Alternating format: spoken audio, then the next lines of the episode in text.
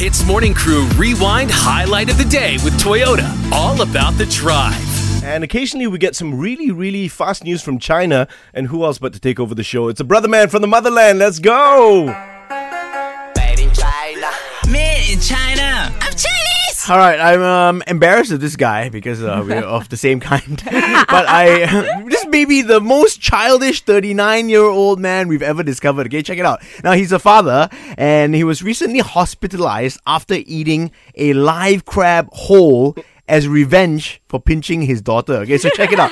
His story to the doctors were um, was that they were at a stream one day, you know, playing him as daughter, or just hanging out by the stream, and a, a live crab pinched the daughter. So he was so angry that the the crab hurt his daughter. He took the crab and he ate it. the, the crab was alive and he ate it. So this crab had lived in him for two months. Okay, only after two months he felt feeling a bit sick, and he went to the doctor recently, and the doctor said that, uh, oh, um, how come you never told me this story two months ago? Because he had uh, multiple visits to the doctor in the last two months from feeling, you know, sick from uh, consuming this Yep. crab, and he has had some infections and whatnot. Um, You didn't care to mention it. yeah, to his chest, abdomen, liver, and digestive system. Then he only after two months he remembered. Oh, by the way, two months ago, telling telling the doctor, I ate a live crab, and um, the doctor is like, patut lah bodoh. Wow, the doctor spoke Melayu him. Doctor mana ni?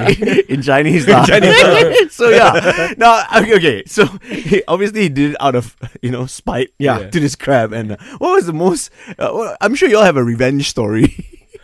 Oh, I know, they can't put us on the spot like that. Go because, on. You know, jail is a factor, bro. Come on, man. I'm sure there was one time where you want to take revenge on a person and uh, you Oh, did it, right? I'm a very vengeful person, so if anyone does anything, yeah, to that's me, why I'm looking at you, Ian. Yeah, I know, but I can't tell you these things, you know?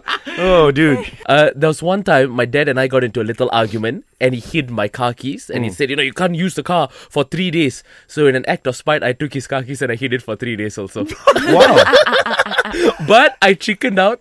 Two hours later, I knew I was going to be in for for a big scolding, so I took it out from the hiding spot and put it back there as if nothing ever happened. Oh, Oh, man. so you gave up on the plan. Yeah, I chickened out, lah. Okay. Mine wasn't so bad. I just used my dad's bathroom and I didn't flush so that he'd in the morning look at it and be like, oh, Why would you do that? just, you know, child You- revenge. You left him a present. I left him a present. Big one. Oh my gosh.